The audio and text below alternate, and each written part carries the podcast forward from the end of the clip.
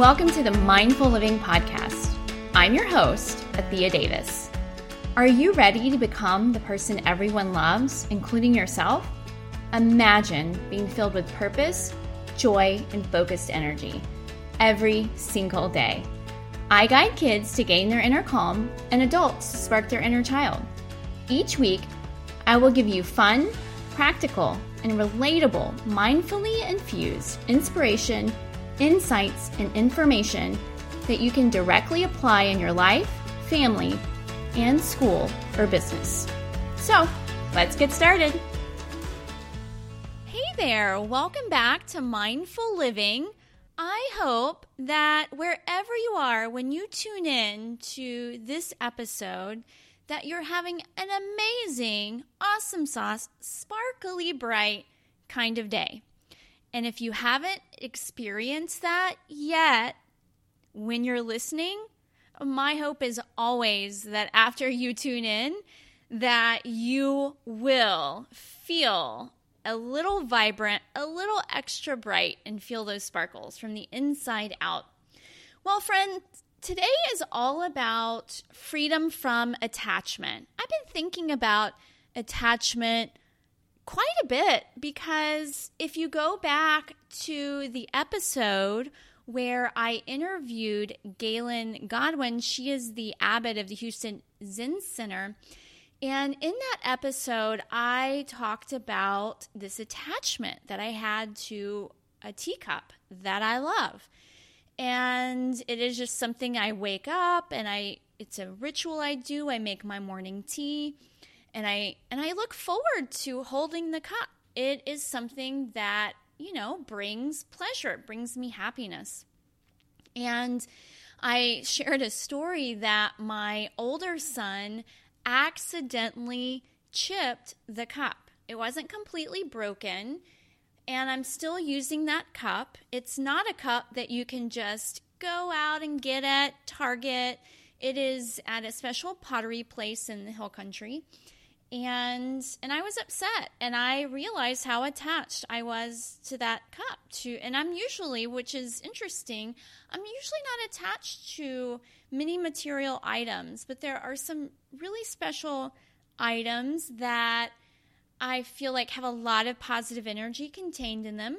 Positive energy just coming from using it for the morning ritual I do each and every morning. I use that same cup.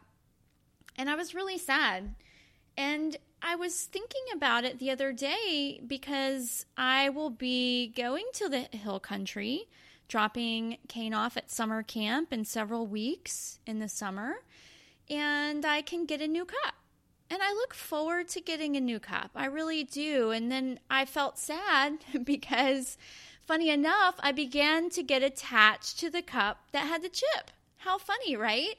Like I now I thought because I was going to replace that cup that I don't want to give the cup with the chip away because it was such a good reminder to not be attached to how things look. Right? If the cup were destroyed, I get it, I'd have to replace it. But this cup, I can still use it. So I get to look at that chip every day and see that this cup is not perfect. And it reminds me of how, well, we're not perfect either. And we're beautiful that way. And I have this new love for my morning teacup that has a chip in it now. But that's why I've been thinking about attachment because I use this cup every morning. And I thought it was interesting how I transitioned from feeling really sad and, you know, almost like this little broken heart that my favorite morning ritual cup was broken. It had a chip in it. And then I realized, well, I actually kind of like it now. It it's a nice symbol and reminder. So it had me think about bringing this episode to you guys being free from attachment. So I'm going to dive into the Yoga Sutras of Patanjali here for just a little bit because I want to contextualize this.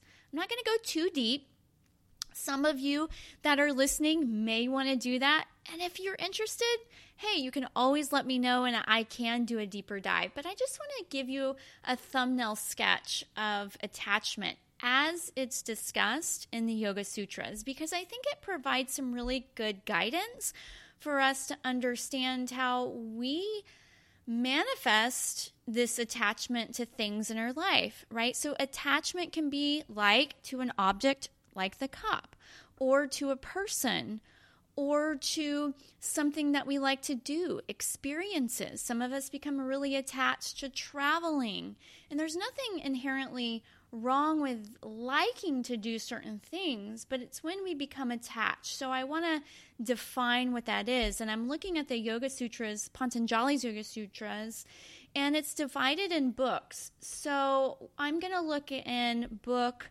one on practice and book two on contemplation. Or I should say, I'm sorry, book one on contemplation, book two on practice.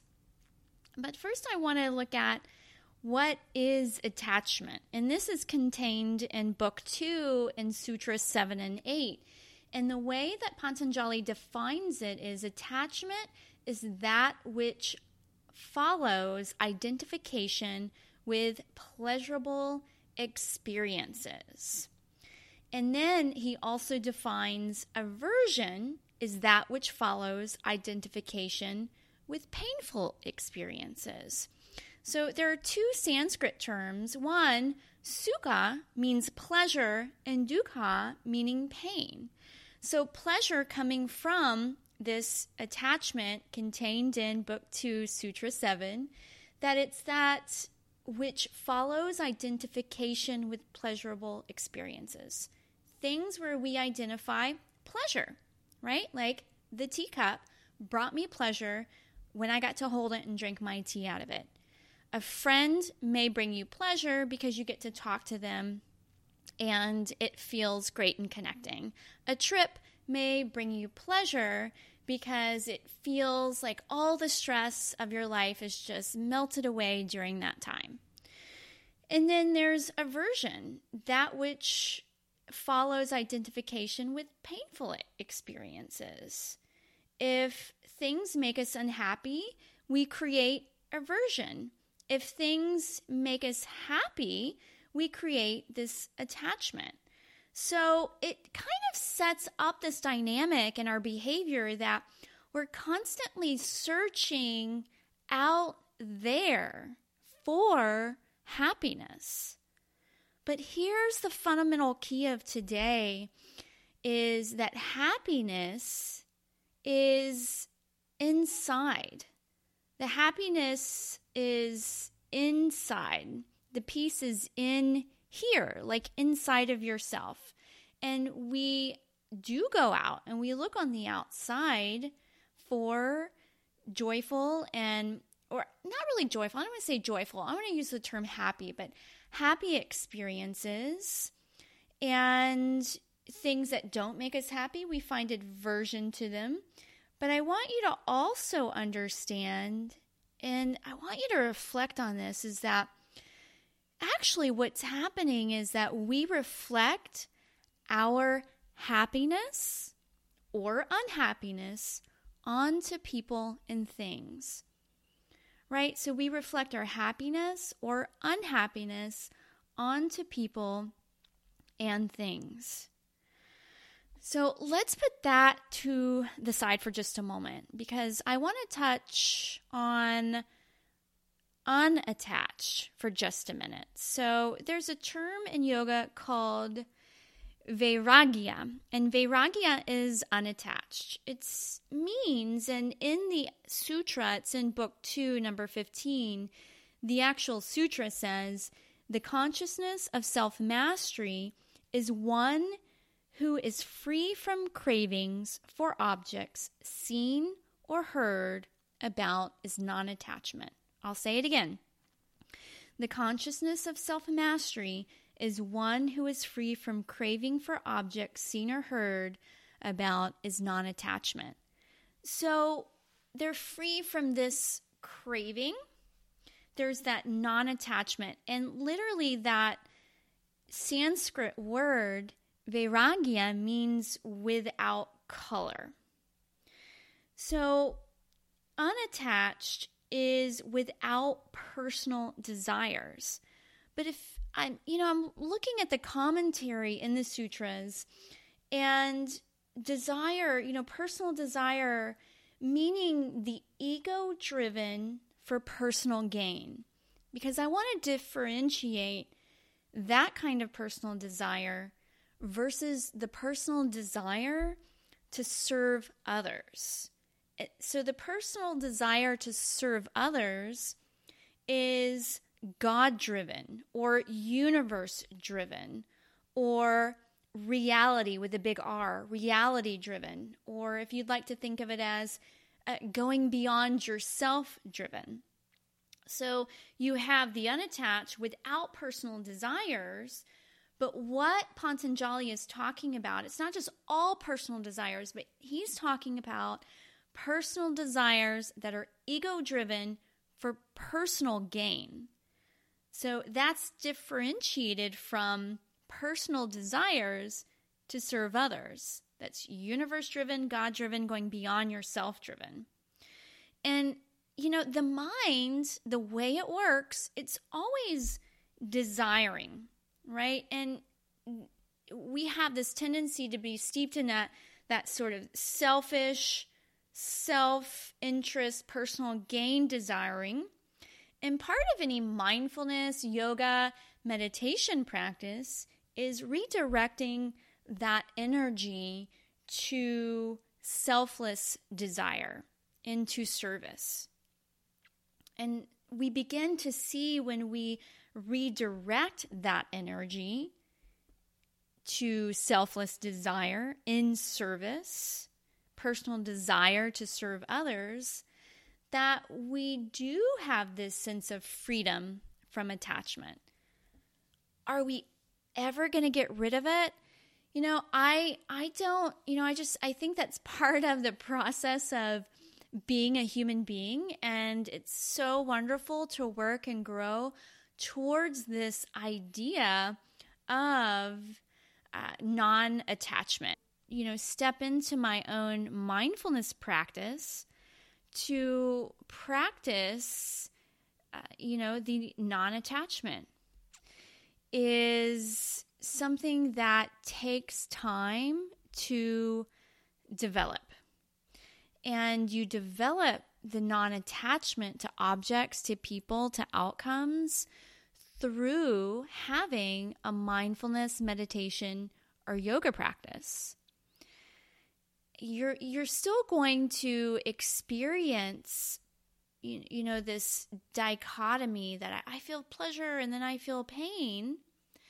But essentially, what non attachment gets you to a state of feeling and being is a state of equanimity. We are not on either side of that extreme of pleasure and pain, that you feel this equalness you know, I like to think about it as riding the middle wave, that I'm actually in between, that I can experience pleasure, I can experience pain, and I can experience all those feelings in between and be in equilibrium.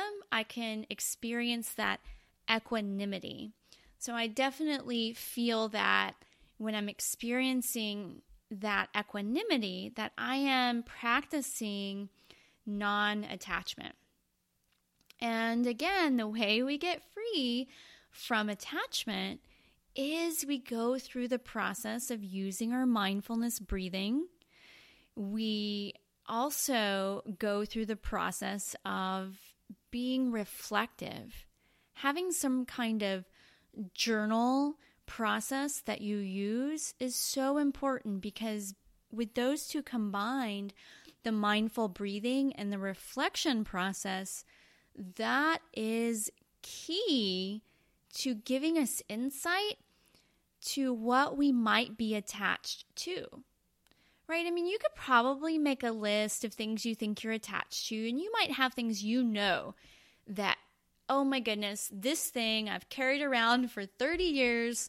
I am super attached. And you know, if you lost it or if it were destroyed, that you would be upset. Then there are things that you might be unaware of. And this is one of the things that mindfulness practices does is they shed our practices, the mindfulness practices, shed light on these places we aren't even aware of. So it's kind of taking some of those unconscious things that that are happening and bringing them to a conscious level. And by engaging in the practices themselves, meaning mindfulness, yoga, meditation, that you begin to get some clarity on the things you're attached to. See, I wouldn't have even known. I, I, mean, I guess I knew a little bit that I was attached to that cup, right? Because I knew it brought me much joy. And, and I truly appreciated having that special cup that I woke up to, uh, and I still wake up to, and I use for my morning tea. But the level of I, I felt anger and sadness when I knew that there was a chip in the cup. I didn't know I was that attached. And it was an interesting process in self reflection. And uh, interestingly enough, as I said, that I now really love my cup with the chip because it's a nice reminder to appreciate the things that we have and yet knowing that they may may be there one moment and may not be there the next. You know that cup could have been you know, destroyed. It could have dropped or, you know, fallen on the floor and been more than a chip. And just to be, you know, mindful of each and every moment and to be appreciative and loving in each of those moments without attachment for any personal gain. Remember going back to being unattached uh, meaning that it's without personal desire, which is ego driven for personal gain. Looking at uh, right? The that's the Sanskrit term used for unattached. And attached, the Sanskrit is raga. You have color, you have this pleasure, you experience pleasurable. There's an attachment um, that follows identification with pleasurable experiences. I mean, you can experience, you know, these joyful moments without actually being attached to them. So, when you know that you're attached to something, you have strong, intense emotion come up when you don't get to do or experience or see that thing. You're going to feel it come up in frustration or anxiety or anger. That's when you know you've got some strong attachment. And it could be on the flip side, like of extreme excitement and extreme happiness. Right? And but yet there's this beauty and contentment and equanimity. And that's what our practices bring us. You know, um, we've talked about that on some past episodes on, um, you know, looking at how these practices, you know, bring up certain emotions and can help regulate certain emotions. And part of living a mindful life is learning to be steeped in equanimity. Well, friends, I am going to sign off there. It is a short one today. And but you know, but but before I do sign off, I do want to I want to give you guys a tangible practice to take with you because I just gave you this kind of philosophy about being free from attachment and how do we do that? So right here on Mindful Living with Athea Davis, we're going to do a counting breath together. So let's do it. It's one of my favorites. So if you're driving, you know, I don't want you to close your eyes while you're driving, but you can practice this. So in counting breath, if you're somewhere where you're not driving, you can close your eyes. If you're driving, keep those eyes open to keep the eyes on the road to stay safe. But in any mindfulness breath, it's a long, slow, deep breath in through the nose and then a long, slow, deep breath out of the mouth. So you want to hear the sound of your breath like you just heard mine. And then as you do counting breath, you, I'm going to count up to three, but you count silently to yourself. So it's an inhale one, two, three, and you expand through the ribs, through the belly, through the chest, and then you exhale slowly out of the mouth, three, two, and one. So it's inhale one, two, three, really expand, and then exhale. Just let all the oxygen go. Three, two, and one. Perfect. Let's do one more. Inhale one, two, three, and then exhale three, two, and one. And then you just take a moment to notice what you're feeling or notice any sensations in your body. Sensations can be warm or fuzzy, so they can be temperature related, different feelings, like I said, fuzzy or bubbly. And you may not notice anything, and that's totally fine, completely normal and okay. But just taking that counting breath, that one thing that you can do during your morning, in your evening, before a major conversation, just to get really present, right? To get really present to what's so in that moment will help you navigate this world of being attached and unattached to help you get to a state of equanimity. And and you know, I want to remind us as well we are here on this earth to give, my friend, to give, to give. So when we look at being unattached, remember, it's unattached without personal desires, meaning those personal desires that are ego driven for personal gain. We, we without being ego driven for personal gain. But we do want to transition in the sense of looking at personal desire to serve others, that universe driven, God driven, or going beyond yourself driven because in that, we find this equanimity, this state of bliss, the state of joy. I like to use the word joy because I think happiness is used a lot, and, and I tend to think of happiness as one of these, you know, emotions that are in that camp of pleasure, you know, that we can get really attached to being happy. And the case is, like, in any given day, we have tons of emotions that we go through. And one of the things that can stay constant for you from pleasure to pain, from happiness uh, to even just having joy, is that equanimity. I, and I tend to like to think about equanimity being very similar to joy. So that's why I like to differentiate between happiness and joy.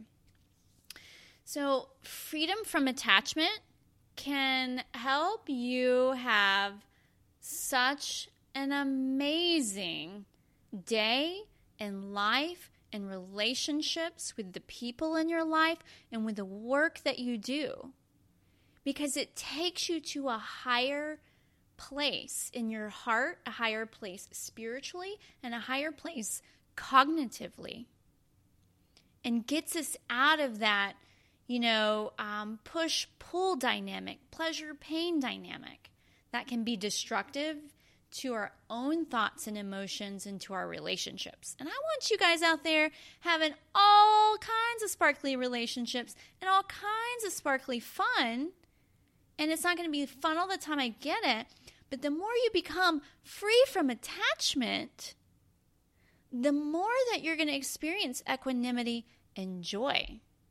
And that's, you know, another element of mindful living is to experience the joy even in the hard stuff. And in that place, that is where we truly see that giving and giving and giving is the way to live with ultimate joy. All right, friends, always a pleasure to be with you. And you know, I love if you take a moment to rate and review the podcast wherever you listen to podcasts. And you can always screenshot it and share it on your Instagram stories or your Facebook stories so more people know about mindful living with Athea Davis. I have some interviews coming up in the next few weeks for you guys. I'm super excited to share, but I love to drop in here solo with you guys and to share some things I'm thinking about. I um, I love you. I'm voting your victory out there. And until next time, have an awesome sauce day. Thank you for listening to the Mindful Living Podcast with me, your host, Athea Davis. Think of me as your extra sparkly, good vibes, and no nonsense guide, reminding you to take intentional action and choose to be the person today you want to become tomorrow. The world needs your sparkle, your joy, your gifts in action. Speaking of, I have a free gift for all my podcast listeners. Go now and subscribe to my email list and get your free health and wellness guide, Awesome Sauce Insights, at soulsenseyoga.com. And take a moment to rate and review my podcast on iTunes or wherever you may find yourself listening to Mindful Living with Athea Davis. I truly appreciate your time and feedback so I can continue to deliver valuable content to each of you. Until next time, have an awesome sauce day, friends.